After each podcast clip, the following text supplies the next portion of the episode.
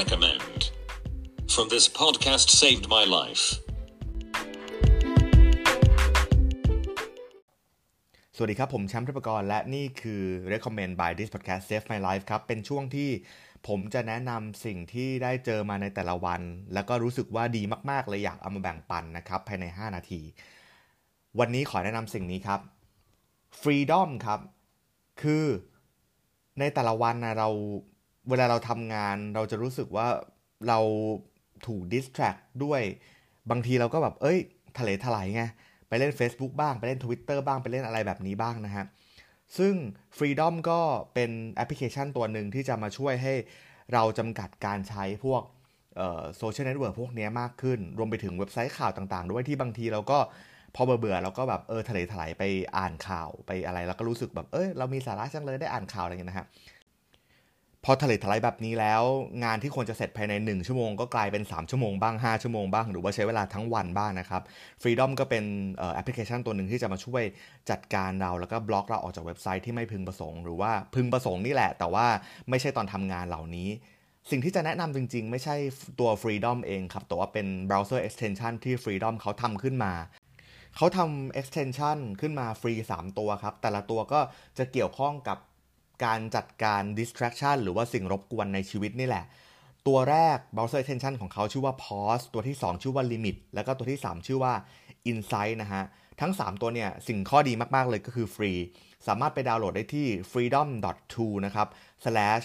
download เติมดาวน์โหลดเติม s นะครับผม มาพูดถึงแต่ละตัวกันว่าแต่ละตัวทำอะไรได้บ้าง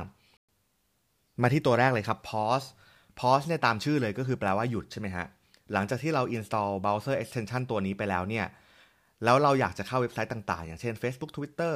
หรือว่าเว็บไซต์อ่านข่าวอยู่เช่น The Guardian มันจะขึ้นหน้าจอมาครับว่า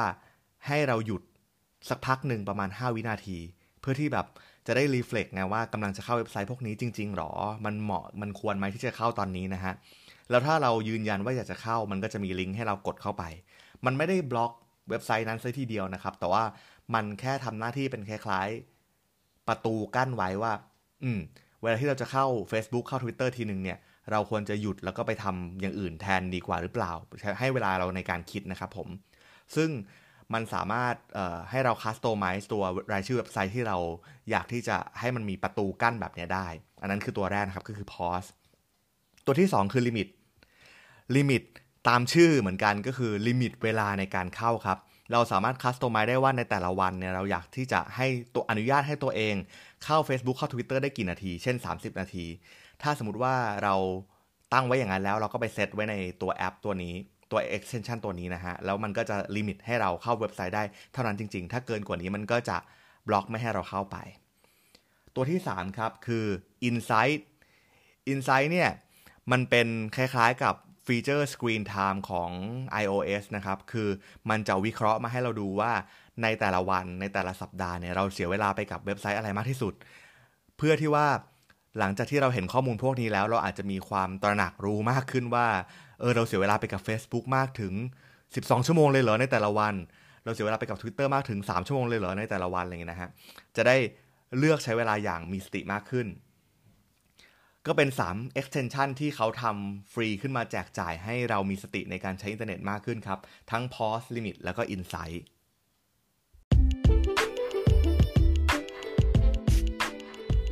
คุณกำลังฟัง recommend by this podcast save my life นะครับ ผมแชมป์ทิพกร ขอบคุณสำหรับการติดตามรับฟัง แล้วคราวหน้าจะแนะนำอะไร ติดตามกันต่อ สวัสดีครับ